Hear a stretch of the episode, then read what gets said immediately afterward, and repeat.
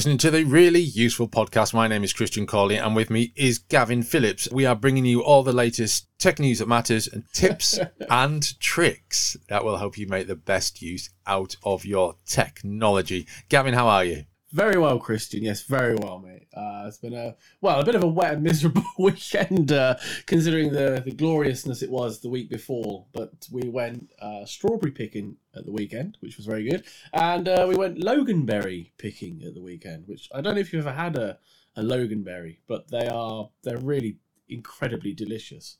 I don't think I've ever had loganberry. Is that? Th- do they have loganberries at IKEA? At IKEA? Oh, I don't know, but they're sort of like between a, a, a blackberry and a raspberry. Mm. They're like a, a hybrid, and wow, they just taste phenomenal. I th- I'm getting an IKEA vibe from Logan loganberries. I don't think I've had one though. Um, I'm very sorry your weather wasn't good at the weekend uh, in the um, glorious southwest of the UK. It was absolutely beautiful here in the northeast UK, Nice. which makes a change. yeah, That's not going to happen again this year.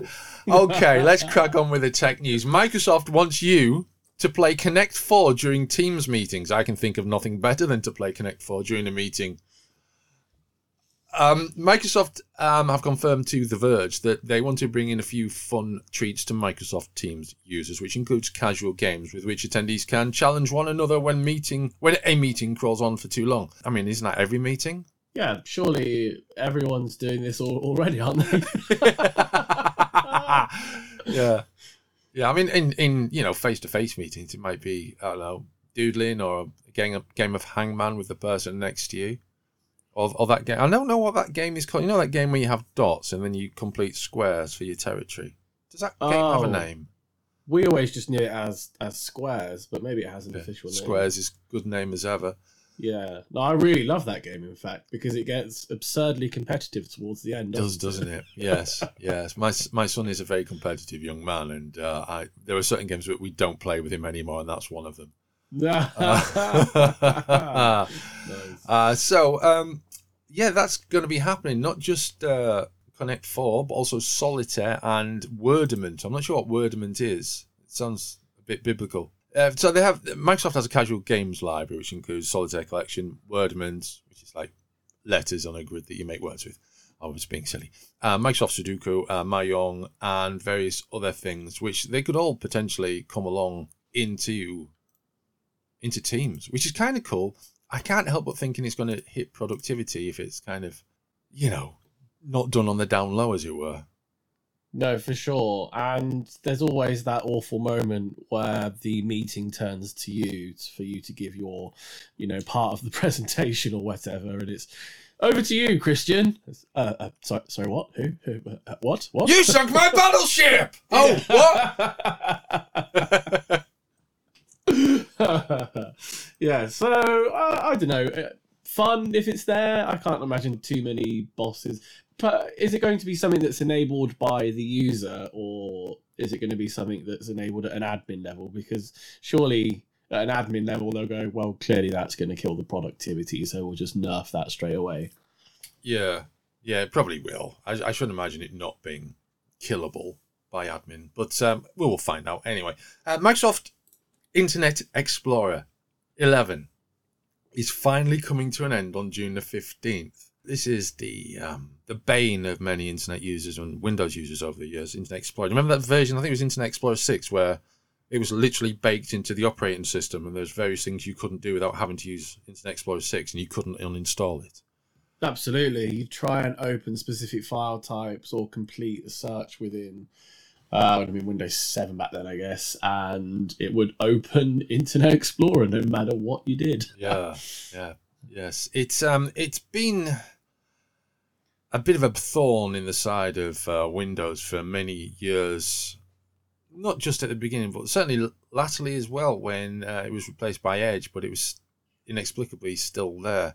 And I think a lot of this may be for corporate reasons, where applications have been developed, like legacy applications developed back in the day that relied on early versions of Internet Explorer. I, I think I'm right in saying, does Edge have an Internet Explorer mode? Oh, uh, I'm to be honest, Christian, I'm not 100% sure. I just came across this fact the other day, although I'm not sure how, Ah. how long that is around for or, or how good a, a mode it is. Yeah. But yeah, it's coming to an end. The demise of Internet Explorer is no surprise, of course. Um, but uh, Microsoft have updated their Windows blogs and stated that Internet Explorer 11 will lose support on June the 15th, which is that that's the time to stop using it if you are still using it for some inexplicable reason. But the the key word there though is that uh, whilst all the the talk around this has been that it's coming to an end and it's going to disappear, it's actually the key word is that there's end of support. So although it will technically disappear from your desktop and maybe the start menu and what have you, if you go and root around Oh yeah, in Windows 10 and Windows 11 still, it's still there. It's not being obliterated from the face of the operating system wholly. Like there's a lot of like Christian just said, you know, it, there's a lot of stuff that actually still relies on certain parts of the Internet Explorer code to be up and running. So Microsoft can't just strike it down and delete it permanently. absolutely. And there was something about this that made me somewhat cross. Um, on June the 15th, the Microsoft Edge Twitter account uh, announced what I've just explained to you. Uh, to our predecessor, you helped the world explore the internet along with every facet of life. Now it's time to surf the big web in the sky. And to demonstrate Internet Explorer, they used an Amiga 2000 computer, uh, an, an Amiga 1000 computer and then they've they, and then they've sort of like hijacked the monitor to dis- display the Internet Explorer logo, and of course, Internet Explorer didn't run on the Amiga. No, uh, that's such a weird thing to do. The Amiga was um, the Amiga's lifespan was curtailed by uh, Microsoft and Microsoft Windows, and which uh, 95, which sold a lot thanks to Internet Explorer, despite the fact, of course, that uh, the Amiga operating system was kind of 10 years ahead of Windows. It was doing what Windows 95 did in like 1985. But, you know, everyone forgets about the superiority of the Amiga these days. Being Bonnet there, uh, thankfully released. We'll move on. Microsoft Defender has arrived on all your devices, but it's gonna cost you money, money. We should have a ka-ching button on this. You will need to subscribe to Microsoft 365 before you can enjoy Defender outside of a Windows system. Now, Microsoft Defender has this weird reputation, doesn't it? Because it started off and it was terrible. Uh, back in Windows 7, I think, certainly Windows 8.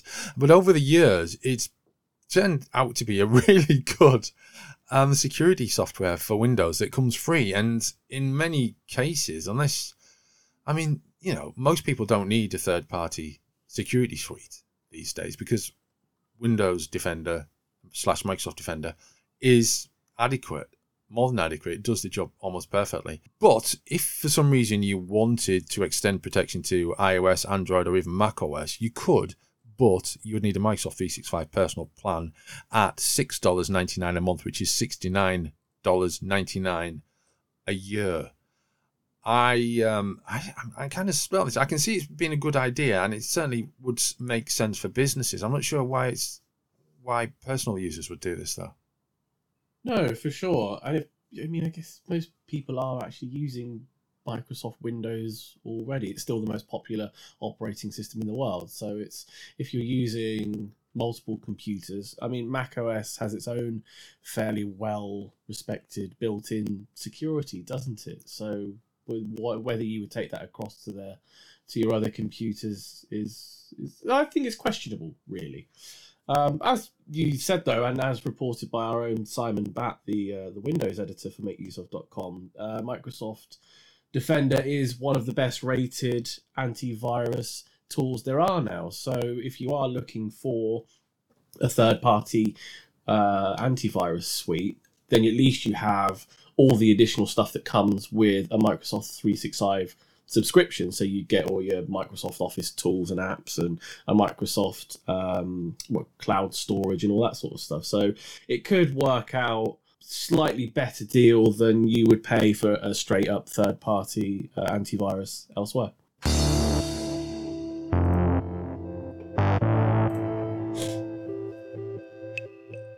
We move to the point in the show now where we look at the tips and tricks that we can bring you that uh, can hopefully help you to make the better use out of your technology. Uh, your smartphone is your life in many cases, and uh, you know you might not feel that attached to your smartphone. But uh, speaking realistically, if you have your social media accounts, your email accounts, your power apps, your banking apps, your credit card apps, all that stuff, if it's all on your phone, then yes, it is a bit.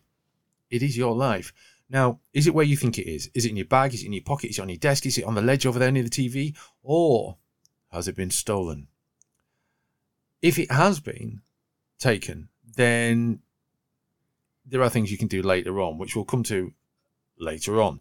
First of all, you need to make sure that your phone is theft proof. So either someone won't take it, or if they do, they can't get into it or use anything other than, you know, completely reset and delete everything from it and your information stays safe. So, number one, set a PIN, preferably biometric access. That means thumbprints. Uh, face recognition isn't reliable enough, so rely on fingerprint or thumbprint. Both possible on Android and iPhone. Number two, enable mobile tracking services. They can either be those provided by Android or iOS or third party such as Prey or Cerberus. Number three, install an anti theft app on your phone. Again, that might include one of those apps. Uh, there are other things. There is uh, one from McAfee called McAfee Mobile uh, Security, which does a few extra things beyond tracking. You should also have insurance that covers phone theft. It's not going to stop your phone being stolen, but it's going to help you get another phone. You can use anti theft phone cases and phone armbands that will prevent your phone from being on show. Or if it is on show, prevent someone from taking it at least without also being down for an assault charge because they've yanked it from your neck or whatever. and um, also, if you are, you know, if you're in a car, leave your phone and any related paraphernalia out of sight because if people see phones or phone charges or docks or windshield mounts or earpods through your car window, then they're going to take the opportunity to steal them. Um, which not only means losing some tech, it also means you've got some glass to sort out and an insurance company call to make, and it's going to slow down your day considerably. Um, there are various things you can do when approached by thieves. This covers everything, not just um, not just carrying a phone around. So, if, for instance, someone might um, ask you for the time, the natural response will be to look for the nearest clock, which might be your phone. Um, but picking your phone out of your pocket in front of someone who wants to take your phone is basically handing it to them. So, you know, take care, beware of that. And if you're approaching a bus or phone, you know, sorry, if you're approached on a bus or a train, stay aware of your surroundings keep your phone out of sight. And anyone attempting to steal in those scenarios, um, they're going to look elsewhere or give up. Now, um, I did mention there are other things to do at the beginning of this, and I've forgotten what the topic was. What did I say? This is going to be a great edit. No, I, I can't remember. uh, what to do with this? Right. Now, if your phone is stolen, um, then there are various things you can do. Check our show notes for the details on that because you know if you've lost your phone, then you, there are tracking apps that you can use. But there's also things you can do, such as um, remotely wipe the phone, set off an alarm, take photographs of people who have your phone, that sort of thing. And um, it, it's um, it can turn into a bit of a game actually um, which I think I don't know what the figures are. I think mobile phone thefts have dropped a bit um, since uh, Apple and Android have both sort of upped their game with phone security. I certainly feel a bit more secure, uh, confident about having my phone out in public these days with things like thumbprint readers.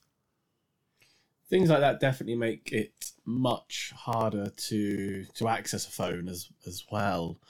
Uh, there's also things like Apple are really good and really on it with blacklisting phones from the App Store and stuff, yeah. aren't they? Yeah. Which means effectively within you know an hour of someone stealing your phone, it, it just becomes a worthless brick. So uh, I'm sure that mobile phone theft is still fairly prevalent, but uh, I guess it more depends on sort of your area or what have you. But yeah, with things like that in mind, and especially with the fact that you know it can be quite hard to sell a phone if if it can literally do nothing. exactly. Yeah, exactly.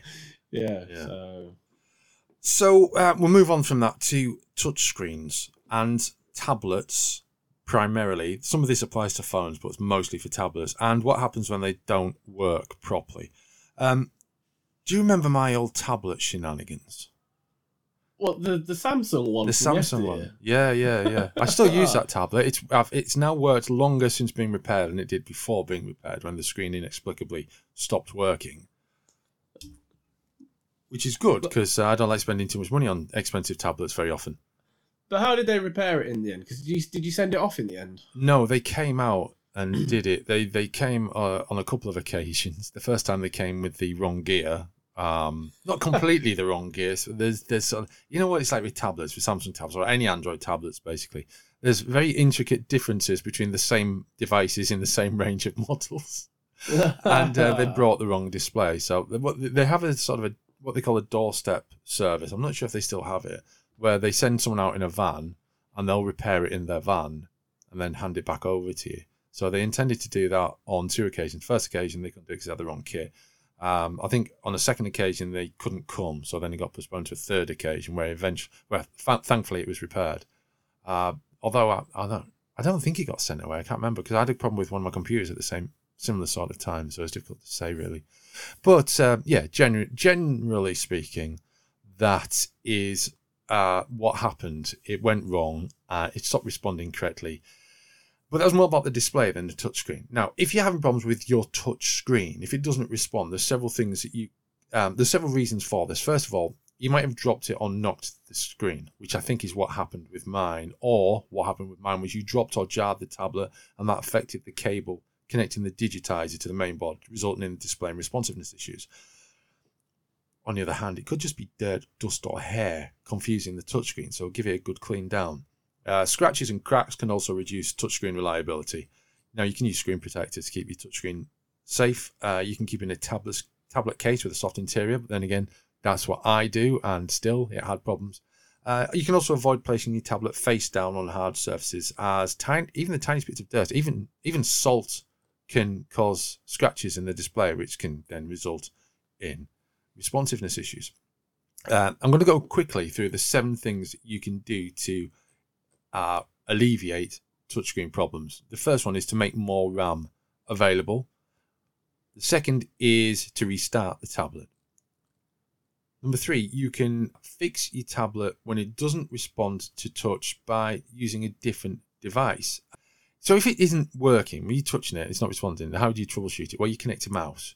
Um, certainly with Android devices, uh, that is straightforward with an OTG adapter. Connect a mouse to that, then start whizzing around because mou- uh, mouse support is included in Android. You can use system apps to detect unresponsive touchscreen areas as well. So, for instance, uh, you could use a map app and then uh, you know, work out what part of the display is working and what isn't. So, where you can move your finger around to and zoom in and stuff, pinch to zoom, that sort of thing. Number five, you can calibrate your tablet's touchscreen. You can use third party apps on Android, and I think there's a calibration tool built into iOS. Uh, Windows 10 also has a built in calibration tool if for some reason you're using Windows 10 on a tablet.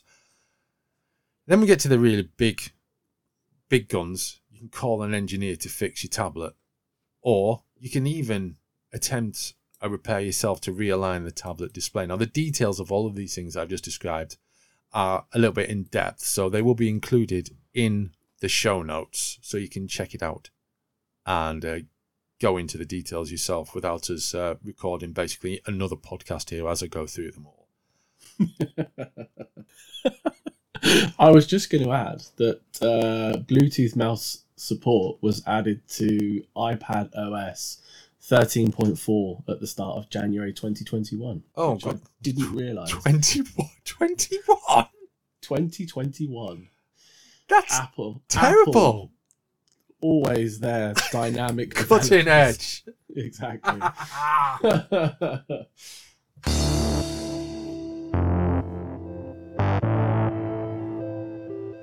we reached that part of the show in which we discuss recommendations. What have Gavin and I enjoyed separately, presumably, uh, technologically based over the past seven days since the last show? Uh, Gavin, do you want to go first or shall I? I can go first if you like, Christian. Oh, go on then.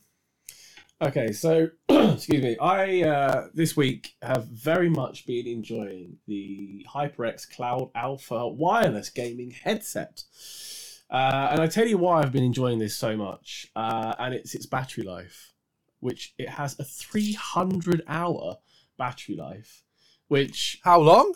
300 hours of battery life. What's what's that in days? Uh, Like two 10, weeks? 12, 12 odd days. is-. It genuinely is very, very impressive. I've been using the same headphones now uh, for maybe nine days or so, with a good, you know, five hours or so a day. And whenever I pick them up and turn them on, it says your battery life is at ninety percent.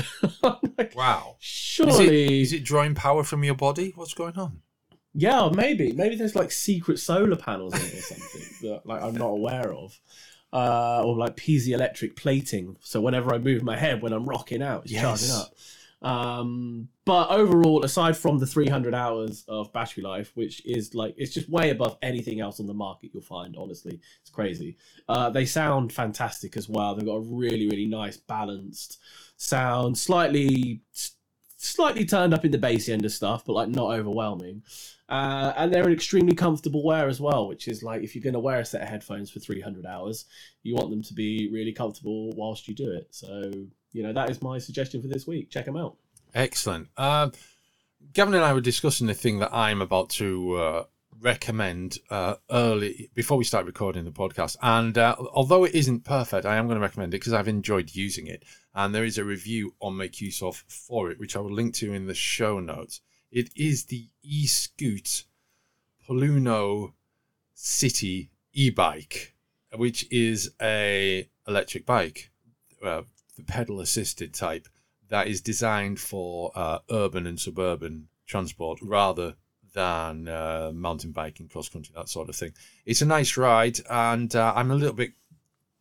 It's the, the instruction manual isn't perfect and it omits a few things, but it is really nice to ride. And I haven't had a bike that suits my frame for many, many years, so it's uh, it's it's a good bike. I've been whizzing around town on it, and um, driving along the riding along the side of the beach and up under up, under bridges and over bridges. You know, you can't do too much with. As I say, it's not an off-road bike. It will. It feels like it's going to fall apart if you even ride on grass too quickly. But um, I mean, it's not. It's just it's got very good suspension. That's why you're getting that sort of judder thing going on. But uh, no, it's it's a good bike. I really enjoyed riding it. Which uh, I think is part of the. You, if you if you're not enjoying riding a bike, you probably shouldn't be riding a bike, should you? Should you? No, for sure. But I think like like with the advent of e-bikes, it's getting a lot of people back out and on them. So what what's the battery like uh, life like on it? It is. Uh, it's a good question. I'm glad you asked me that because I haven't. Uh, uh, it's it's uh, four to six hours, and it should do. It has a range of a battery range of 65 miles. So, um, but you you kind of it doesn't it doesn't have a good sort of uh, standby. So you do need to keep it topped up overnight. Ah, okay, cool. Yeah, that sounds really good though. So like perfect for whizzing in and out of town, bit of shopping as well and stuff. Well, it's got a um, it's got one of them bag things on the back, so you could probably you know if you got panniers, um, bags, put them on there or whatever else. You could probably put a child on the back as well. Um, I think. I mean, it, I mean, it's perfect for shopping. If as- assuming you're shopping for one and not for a huge family, I suppose. Um, I think what I really wanted to do is commute with it, but I mean, my commute is sort of thirty feet, so um, I couldn't. And I did have this idea of uh, riding it to Middlesbrough, which is a sort of, I mean, that's a 25 mile round trip, I think, or 18 mile round trip, something like that.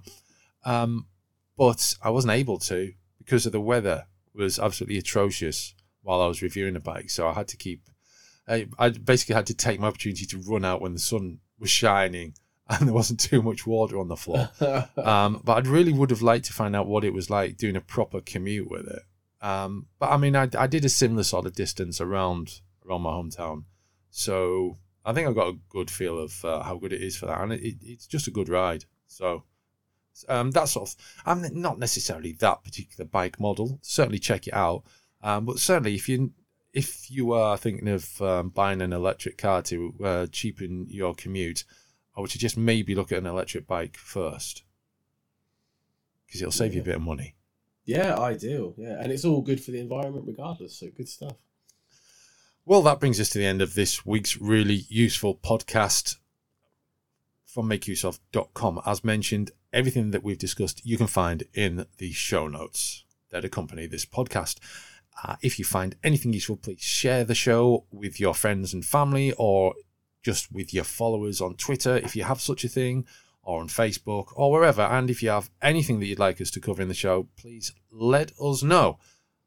We'll be back next time. Until then, it's goodbye.